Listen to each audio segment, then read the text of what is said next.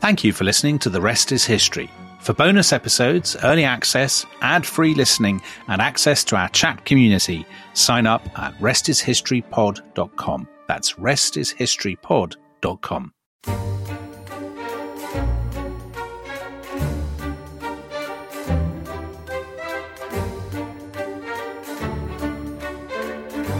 Hello, and as L.P. Hartley famously said, the past is a foreign country. They do things differently there. But do they? Uh, today, on uh, our episode of The Rest is History, we want to look at the very recent past, um, prompted by the return to Netflix of The Crown. But before we come to that, uh, and I know, Dominic, you'll be straining at the leash about this because uh, recent British history is very much your subject, isn't it? So you're going to have you're going to have lots to say. Um, I just wanted to say uh, to thank everybody who's uh, who's listening for um, having helped us get off to such a great start. It's uh, it's it's fantastic. We were a bit nervous about launching this, but we- we're thrilled that so many of you are out there, are, are listening, and uh, are emailing in and tweeting and contributing. And please do keep that going. Yeah, we're, it's quite a surprise, isn't it, Tom? I was expecting a torrents of abuse. Well, I mean, I obviously get torrents of abuse naturally on a sort of daily basis anyway, so this is a nice break for me to. Well, I was I was kind of expect I was kind of expecting tumbleweed to be honest. So um, so neither abuse nor tumbleweed. So do please um, keep uh, you know keep letting us know what you think. Um, Shall we, uh, shall we read out some tweets? That'd be we- a very good idea. Yeah, Shall we engage with the with the great British public? Yes. So we had somebody, um, Alex Burson. He wrote, "Thanks for doing it. The rest of his history is great. For your amusement, Stephen the Great of Moldova was sanctified by the Orthodox Church in the 1990s and is now Stephen the Great and Saint. He had four wives, as Saint should." Uh, and was known to be quick to spill blood, but he built churches and defended Christianity. He was quite great. It's just that the Saint is both a late addition and amusing in the context of episode one. So there you go. Yeah, yeah. I mean, being a saint and great. I mean, that's squaring the circle, isn't it? yeah. I mean, he did a bit of everything, didn't he? Yeah. Polymath. Um, we we also have a message from Andrew Walker. Uh, he's been wondering about um, academic reassessment of Nero. Oh, good, good. Academic reassessment of Nero. That's very much my thing. this is definitely this person exists. It's not you under a false name, Tom. my sock puppet. Um, he's heard about it on another podcast, Boo Hiss. Oh. Um, um, it amounts to, well, he was rather popular with the plebs. People after him invoked him to boost their appeal, and his critics were fake news from the swamp. Yeah, I mean, basically, yeah, can't disagree with that. Um, and uh, and then we got a lovely, a lovely comment from um, Emma Salisbury. Um, I'm listening to this right now. It's rather nostalgically like being at a friendly dinner party with fellow historians, even though Tom Holland and Dominic Sandbrook can't hear me chiming in. So that that speaks somebody who's clearly never been at a dinner party with historians. um, the mood of bitterness and rancour. Yes. Well, bitterness and rancor is what we're all about. Um, so anyway, you can you, you can. It, it- this dinner party, this friendly dinner party, do join in. You can chime in, tweet us, hashtag the rest is history. Um, and also, very excitingly, we've got an email address now um, restishistorypod at gmail.com. Restishistorypod at gmail.com. And I like that idea um, of the ultimate historical dinner party. I mean, I think that would be a good idea for a, a Yeah. future episode. Say, what kind of people from across the range of history who would make the ideal dinner party? Genghis Khan. No, he'd be terrible. He- He'd chop your head off and drink out of your skull. That's a terrible Yes. idea. Anyway, listen, we won't. We're not. We're not going to get onto that. Uh, let's get onto the crown Yes, let's. um, because uh, I, I'm guessing you have. Do you have views on this? Have you seen the crown? As you well know, Tom, I have never seen The Crown. I have not seen so much as a minute of The Crown. Um, why would I? I mean, I spend, you know, my working day thinking about Harold Wilson or whatever. And, and Dominic, has the fact that you have never seen the crown has it prevented you from writing about it? No, obviously not. I mean, that would be that would be anathema to all I stand for. Have you have you have you just written an enormous spread about the 80s to coincide with the new series of the crown set in the 80s? Um, no, I haven't, but I have given um, I have given a long interview to BBC History Magazine about Right, it. But they know I haven't seen it, so they describe it to me over the phone. They tell me what happens, and I tell them what I think of it. And I think it works very well. And just just to make it clear to the listeners, you have you, you've written a, a highly acclaimed series of books about modern British history that exactly cover the the span of the decades that Yeah, the Crown exactly has covered. cover. And your most recent book was um, it was what it was kind of like 7,000 page volume about three, the first three years of the Thatcher government. So from 79 right. to, uh, to 82. Yeah. so, yes. So, and bang in the, bang in the middle of, of, of that is, is the summer of 1981, which of course has the royal wedding. Yeah. Well, the royal wedding's obviously a big deal for the crown, isn't it? Diana and all that. Carry on. And uh, it's, um, it's a bigger deal for the crown than it is for your book. It well, would be fair to say. There's a, there, it is mentioned in my book. I mean, there is a there is a whole section about the royal wedding, but I'm kind of more. I mean, to be honest with you, Tom, um, cakes, dresses, you know, page boys, that sort of stuff fills me with utter gloom and and misery. So when I talked about it in my book, it was more what did people make of it? What was the meaning of it? Um, and also actually putting it against the background of all this other stuff, which is so interesting, which is going on in 81. So the riots, the recession, the cricket, of course, which we'll come to later. Um, this sort of tumultuous year, you know, 1981 is one of those years, I suppose, a little bit like sort of 1968 or something that has a has a meaning beyond. Or 2020, really perhaps. The, or 2020, exactly. I think it's a re- you can make a reasonable case that 1981 was the grimmest year in our lifetimes. And actually grimmer than 2020 because 2020 is worldwide, whereas 1981 was just, you know, it was Britain that was uniquely in a terrible mess. So, so, so the, I mean, the key thing about the, the, the royal wedding, everyone said it, it was uh, like a fairy tale. And the irony about that is is partly that the backdrop is this kind, you know, Britain in, in a state of complete turmoil, unemployment, rioting, and so on. But also the fact, of course, that that the marriage was going to go terribly wrong. And I just wanted before we get before we get on to um, the, the kind of historical context for uh, 1981 provides. What's your view as a historian of modern Britain about the way in which the story of the royal family has kind of become like the matter of Britain. You know, like the matter of Britain in the Middle Ages was the story of King Arthur. That in a way, for lots of people, the story of King Arthur was was more real. You know, they knew more about that than they knew anything about you know what was actually happening in medieval England. And there's there's a kind of slight sense with you know that globally, what people know about British history is kind of the you know, and, and the story of Diana in particular it's kind of like the modern matter of Britain. People know about the story of Diana. It's become this mythic story. Is, does that have any historical significance? I mean, what does that say about Britain's role in the world? Okay, so I, I, think that's true of Diana, right? I think that's true that you can take the story of Diana and you can say, but you can also tease out sort of historical meanings about, um, you know, the sentimentalization of British culture. Diana obviously played a, a big part in the sort of a, a new kind of or a renewed kind of emotionalism in Britain's sort of public life. Um, you know, sort of embracing AIDS sufferers and so on. You know, doing things that the the the monarchy or the or the public figures wouldn't have done ten or twenty years earlier. So she's sort of she is an important figure in that context, obviously. But the royal family more generally, I'm not so sure. So I agree with you. There are things that are that people care more about than the usual sort of political events. Sport is actually a really good example of that. So a lot of people, when they make sense of the recent past, they don't think about general elections and governments. They think about World Cups and you know how yeah, their team got yeah. on and all that kind of thing. And music again. Yeah. You ask anybody about their their youth or, or the you know if they grew up in the 60s or the 70s, it's often music that they turn to as their cultural references, and they'll say, "Well, the 60s ended when the Beatles broke up," or you know the 70s ended when you know, Sid Vicious died or whatever it might be, people will look on those things as the sort of the sort of chronological structuring, I guess, for the recent past. Um, so I'm not so sure that the monarchy is the key one that I would go for. I mean, maybe it's because I don't really care that much about the sort of royal story.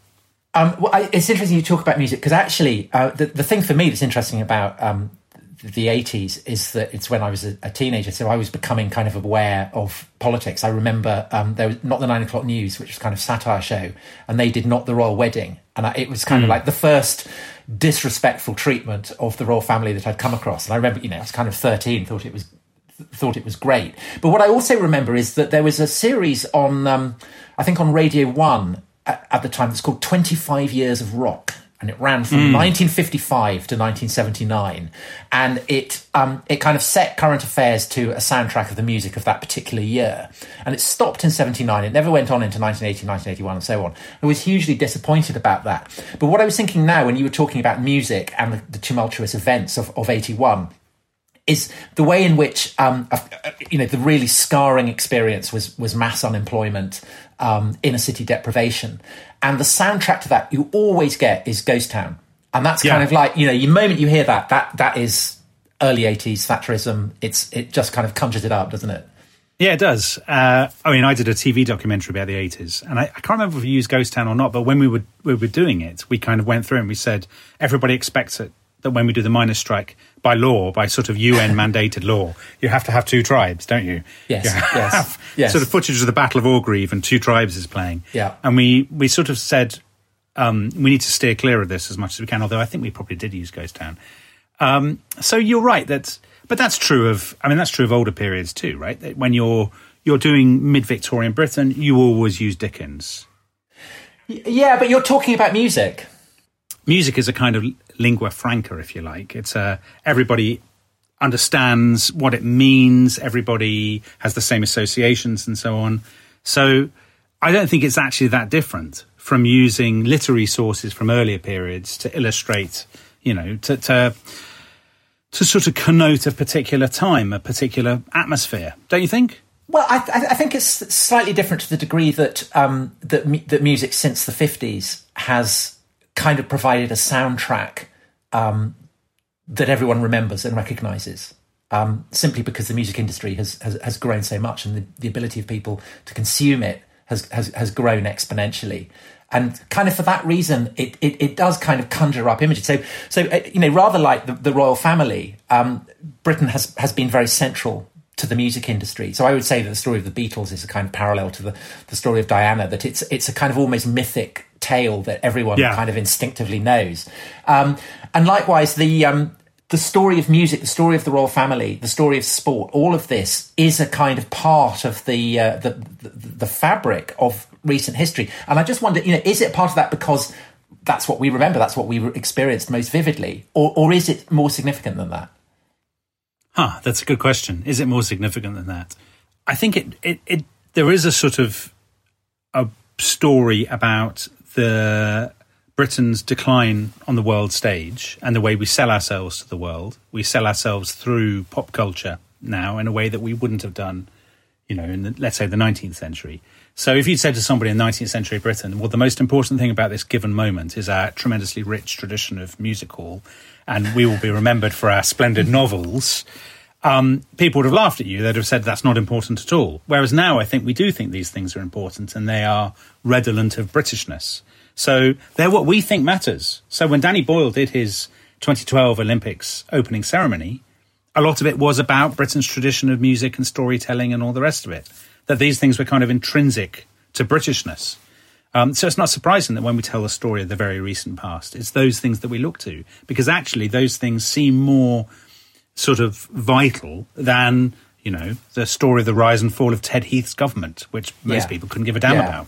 And, and and yet, I suppose one of the one of the things about um, uh, about the early '80s is actually that that politics is really kind of Yeah. viscerally in your face in a way that perhaps it, it hadn't been at any other period. I mean, maybe maybe in the I don't know in in, in, in the Heath government with the three day week and all No, that kind of far more than in the Heath government. I think politics in the eighties is such a great narrative story. and and and, uh, and the divisions in Britain in '81 uh, between Yeah. north and south, between country and, and, and inner city, and I mean, give give a sense of how divided the country was.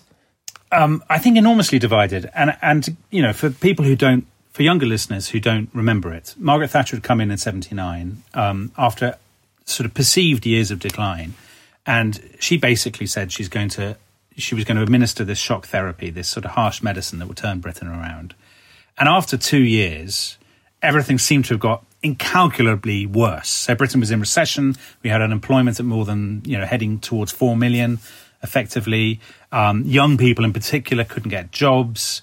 You had um, riots, first of all in Brixton in April, and then spreading around the country in the summer.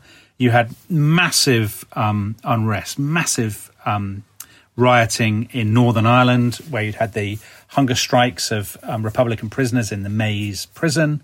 You had this sort of sense that the whole country was coming unglued, and that almost uniquely in Western Europe. You know, here was this sort of former imperial power, this major industrial nation that was just coming apart, and people were sort of um, that it was politically tearing itself apart, I suppose. So the government was the most unpopular government since records began. The Labour Party, the opposition party, was incredibly bitterly divided. And there was this real sense of, which far greater, I think, than anything even over Brexit, of, of rancor and of, um, of sort of, you know, hostility, a real sense of the stakes being so high and the, and the stakes being the survival of the United Kingdom, you know, the prosperity of you and your family. You know, this is not a sort of, these are not symbolic issues. These are incredibly visceral kind of bread and butter issues. But the, you see, the, the, the reason why um, recent history is, I, I, find it kind of challenging to, to, to, get a handle on is that I lived through it. And yeah. um, I, I was in a, a idyllic Wiltshire village. Um, and oddly, I, I, now live in Brixton. So, um, you know, and Brixton was was kind of the epicenter of of uh, police brutality and and, and the rioting. Um, but you know, it was it was it might as well have been a million miles from me. And what I remember about the summer of '81 is that. Um, my, my, my mother was uh, in hospital. My father said, um, you know, he had to look after me, didn't know what else to do. So he said, well, let's watch a test match. And I had no interest in cricket, I had no interest in sport at all. That test match was um, Headingley and it was one of the most transformative, remarkable uh, cricket matches of all time. I know that people who are not interested in cricket, um, certainly people who are who, who, are not British listening to this, will be slightly bewildered by it. But but it, it there was this astonishing kind of fairy tale reversal where England had been down and out. They they they they triumphed against all the odds over Australia, our old uh, sporting rival, um, and uh, Ian Botham a figure who is now famous chiefly for supporting Brexit and having been raised by Boris Johnson to the House of Lords, was the hero of the hour.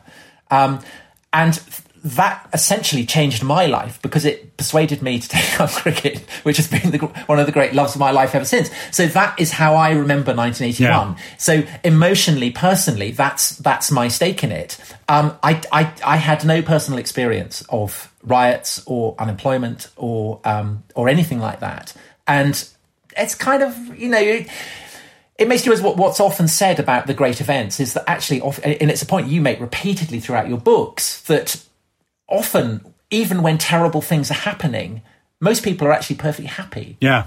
I think that's that's right, Tom. I mean, I think we should get onto the cricket in a second. I can't believe, by the way, it took you more than fifteen minutes of this podcast well, to turn the conversation well. to Ian Botham. However, let's put Botham on one side. Let's put let's come back to Botham and the cricket because I think the cricket actually does have a, a, a, proper historical significance, which we can get into maybe after the break. But before that, um, yes, it's a very strange thing writing about contemporary history because, of course, often when you're talking about it, you're talking to people who live through it. Now, that's not a problem that you really have when you're doing, you know, Dynasty or, or Rubicon or any of your books on the Romans or the Greeks or whatever. I mean, they're not around to tell you you're wrong when I go to talk about my books, often the, you know there'll be people nodding in the audience, and then there'll be other people who say, "Oh, but the '60s wasn't like that at all," or the '70s, you know, wasn't like that. I mean, that's very common. And I guess one of the things with being a historian of contemporary Britain is, first of all, you have to you have to put your own experience on one side, but also you have to juggle, you know, your own job as the historian, which is to impose your pattern and to tell your story but also the complexity of all these kind of individual stories. Now, that's not really something that you have to confront as an ancient historian because you don't have many sources. So you don't have all the individual stories of all the people who are unrepresentative.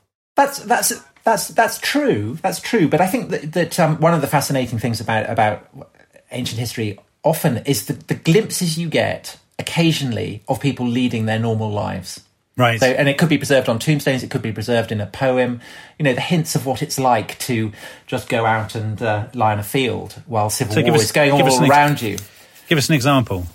Well, actually, the, the, the, example that always sticks in my mind comes from the letters of Cicero. And Cicero, of course, is, is intimately involved in the convulsions that ends the Roman Republic. But there's a letter in which he, he writes um, about a, a house he owns, and it's got a crack. you know, a crack has opened up, and he's a bit worried about this. You know, how's he going to repair it? And the idea that even amid all the events that Cicero was intimately involved in, he's worrying about kind of DIY repairs and things like that. What's he going to do? Um, I, I, think that that's expressive of a, a, fundamental truth that life carries on. It goes on. There's kind of famous Hardy poem, isn't there? Which I think he wrote, where he he, he says, um, "Do you know what? Let's let's go for a break, and I'll look that um, that Hardy poem up, uh, and I'll read it to you when we come back."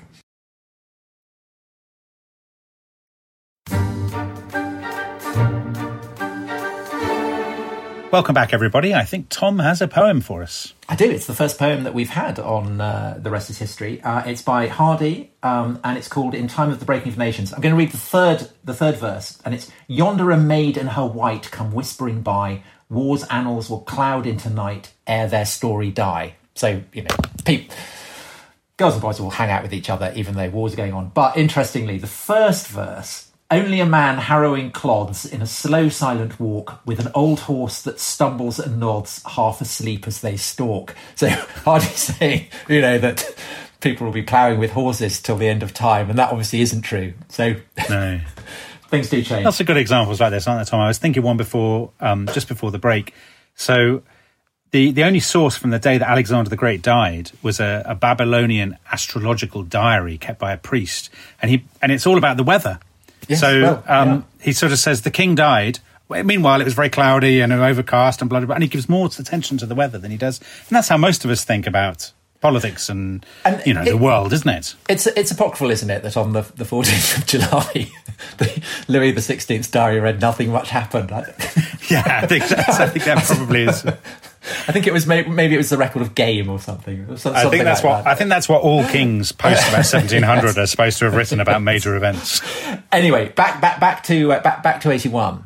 Um, Yes. you you were going to say that actually the um, the the, uh, the the cricket in nineteen eighty one was of immense historical significance, which I, I'd love to be reassured on that because that that would be great to learn. I think it is of big, great historical significance. So, the news for Britain since the late 60s had been pretty awful. Um, so, although most people are actually better off than they'd ever been, the sort of headlines were always bad. So, from about 1967 onwards, which is when Harold Wilson devalued the pound, governments had been constantly in trouble and everything had been bad for Britain. And I think at the end of the 1970s, you, you started to get this sense that people were thirsting for some good news. So the first sign of that, I think, was the reaction to the SAS's raid on the Iranian embassy, which they liberated yes. from a siege in 1980. And you have this almost hysterical um, reaction from the tabloids and so on that Britain is great again, we're Tom Nation, all of this kind of stuff. And then you see it again twice in 1981. Once is the royal wedding, when you know we we lead the world in pomp and pageantry, and the other time is this incredibly hysterical reaction to winning one Test match. No, three. We won three. We won three. Yes, but it's the Headingley Test that that sparks the reaction. So Yes, it's it the does. comeback. And I think the funny thing about it is, so Botham, who is the hero of the hour, he had been the England captain. He'd been this incredibly sort of youthful figure, this sort of raging lion, who's carrying all before him, who's appointed England captain. Then he ne- he doesn't win a match as captain. He has the worst record of any Test captain at that point in history, and he's sacked from the captaincy. And the day that he's sacked from the captaincy, the headlines are juxtaposed with the um, images of rioting. So they're the two main stories, and they're both basically the same story. And that story is Britain has been great, but now it's rubbish.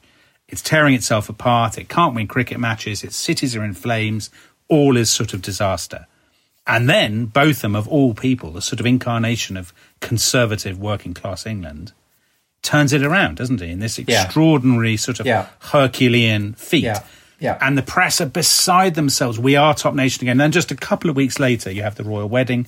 And of course, what that all lays the foundation for, I think, is the sort of populist patriotism that you get with the Falklands.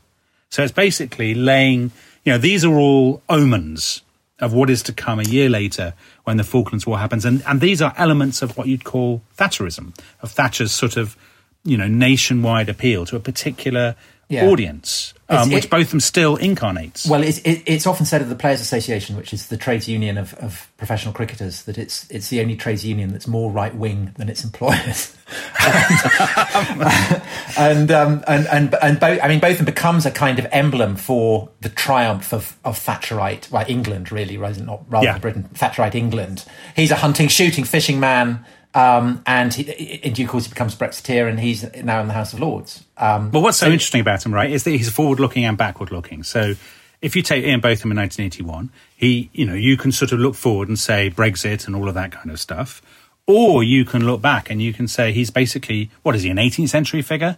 You know, you can imagine him on the Well, deck of HMS Victory. Yes, You know, yes. the roast beef of old England. I mean, his, nick, his very nickname, Beefy, Yes. could not be more 18th century. And there was a very embarrassing um, stage where he went to LA to try and become James Bond, which I think we'll draw a curtain over that. But there is also another aspect to to, um, to, to, to Botham, which ties in interestingly with with the, particularly the race riots. In uh, is is that. Um, Botham was, was great friends with Viv Richards, the, the- Yes. probably the, the, the, the great West Indies batsman, the greatest batsman of his day. Um, Botham was always slightly in his shadow.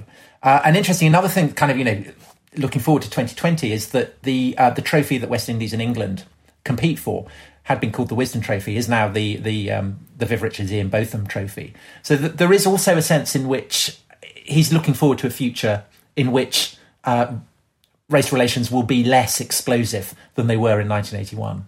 Yeah, that's a really interesting point. And I think one reason that he got on so well with Viv Richards was they were both outsiders.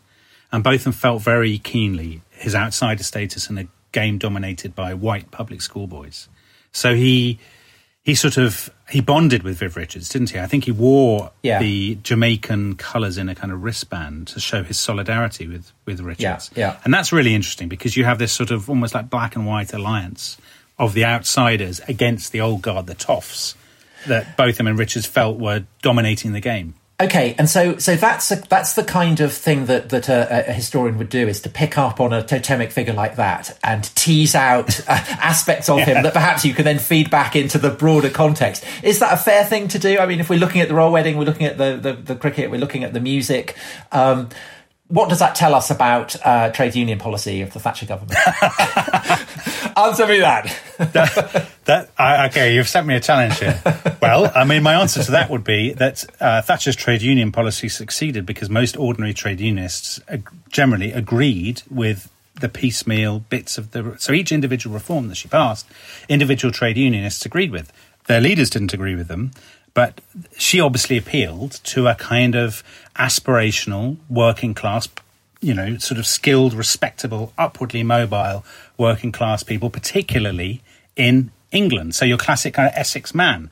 Now, Ian Botham's not an Essex man, but there are definitely parallels. Um, and there's a kind of working class conservatism that Thatcher's union policy reaches out to, which is, you know, your union is actually, she says, your union is holding you back. Your collective loyalty is holding you back. You should think of yourself as an individual and get on and fight for a better life. That's what Ian Botham's about, isn't it? Right, and so so opinions on um, well, moving on from both of. I mean, actually, opinions on both of them, but, but opinions on on the Thatcher government and perhaps Yeah. Mrs. Thatcher particularly. It, it, it's a subject of history, but it still remains very, very intensely a, a matter of, of politics as well.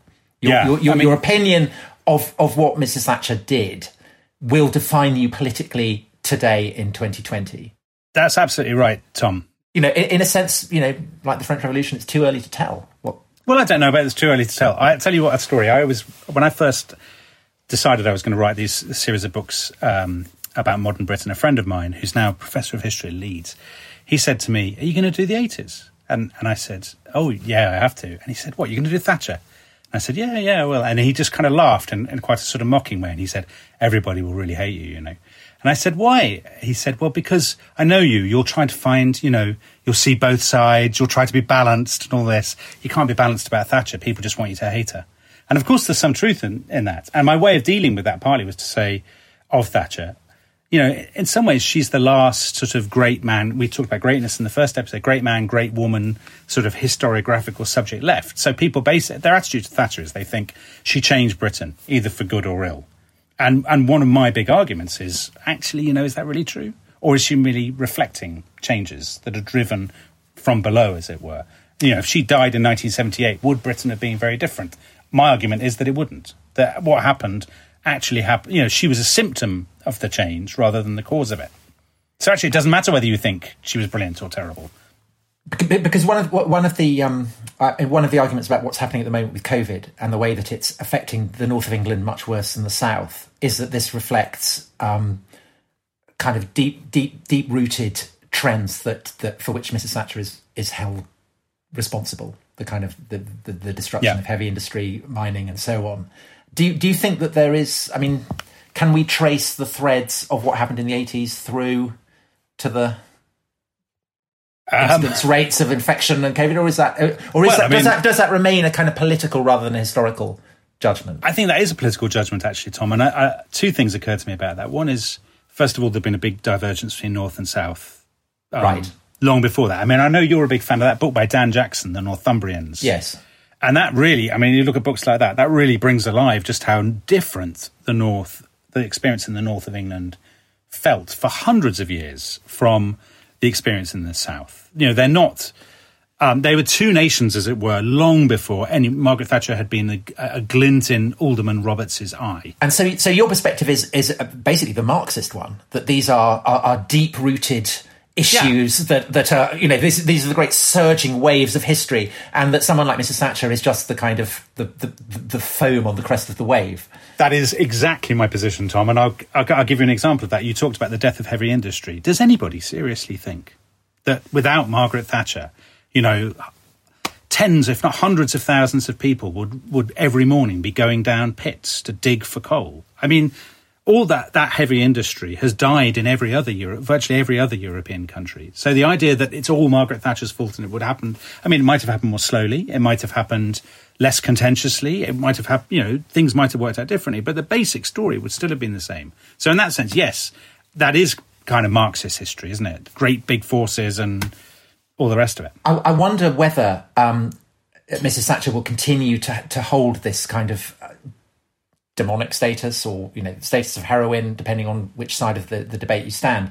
Because I, I, I remember there was some was it last year, maybe the year before, there was a really excellent series on the BBC about Mrs. Thatcher, which was Yeah, it- I'm it- it- so glad you mentioned that, Tom, because I was the consultant for that series. Okay, well, it was. I thought. I thought oh, Dominic. Well, it was. It was. It was really excellent. I think, and I think it. It. Um, it didn't have any commentary at all, did it? It was just kind no, of no presenter, no commentary. Yeah. contemporary footage and, and, and interviewees.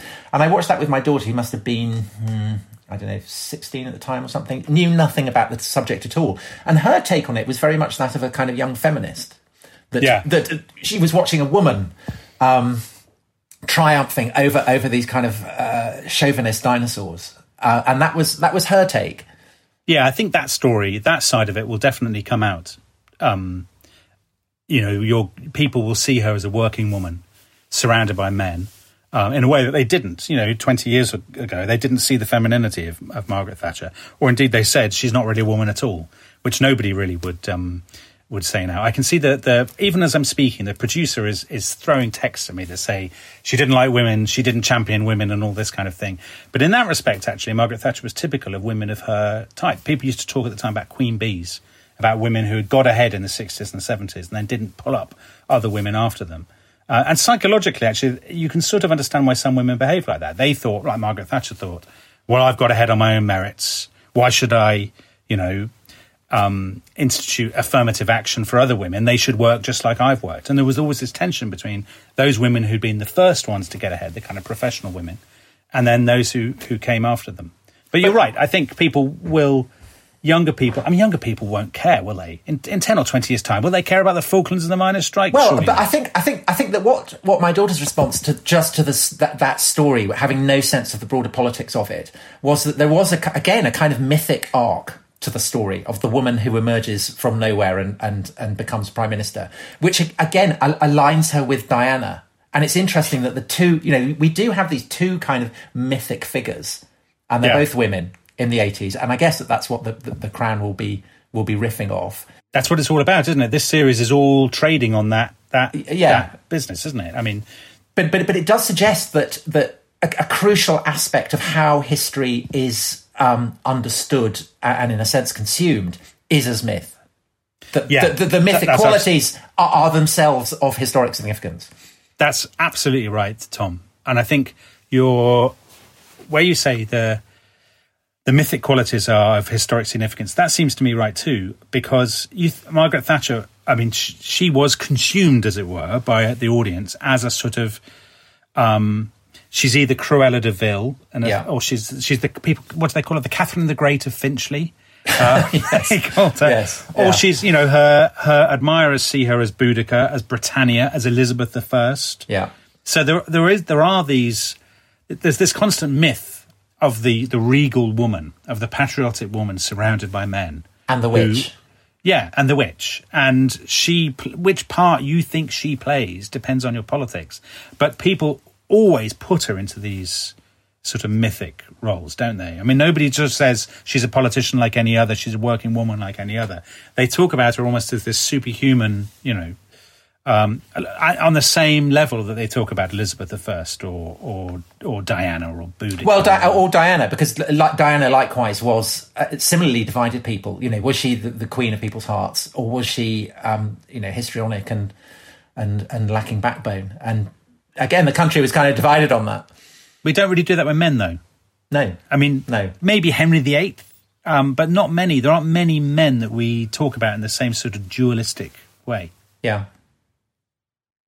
Uh, we've run out of things to talk about. I think. I think have we have we uh, have we dis- have we have we exhausted um, the whole of uh, the whole of the of the eighties? Do you know what, Tom? There's so much. We didn't talk about Tony Benn. We didn't talk about uh, Bobby Sands, Ken Livingstone, but that just means we'll have to have another podcast all about 1981 in a few months' time.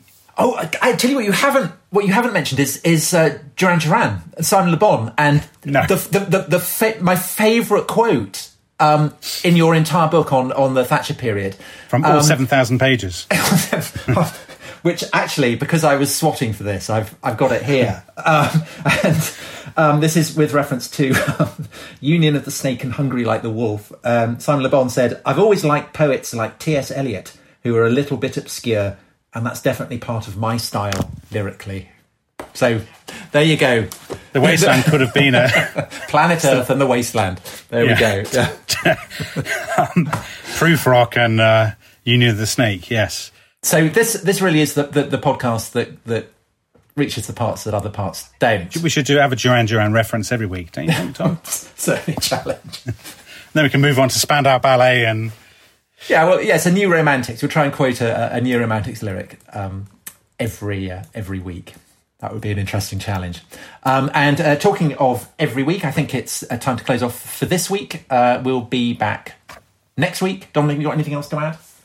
Uh, lots, but we don't have time, so I'll probably have to just forego it. But um, hope you've all enjoyed it, and we're going to be out every Monday, aren't we? Monday morning, Tom. Yeah, Monday the- morning. Yeah, That's the plan. So please do subscribe and rate and review. But only re- well, only review it if, if it's a positive review, obviously. Yes, yeah. Just send those negative reviews um, directly to Tom.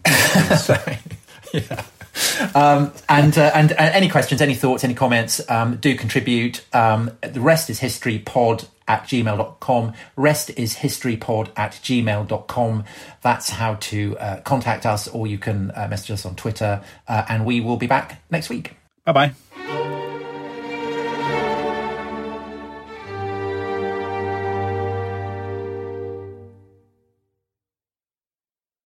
Thanks for listening to The Rest is History. For bonus episodes, early access, ad free listening, and access to our chat community, please sign up at restishistorypod.com. That's restishistorypod.com.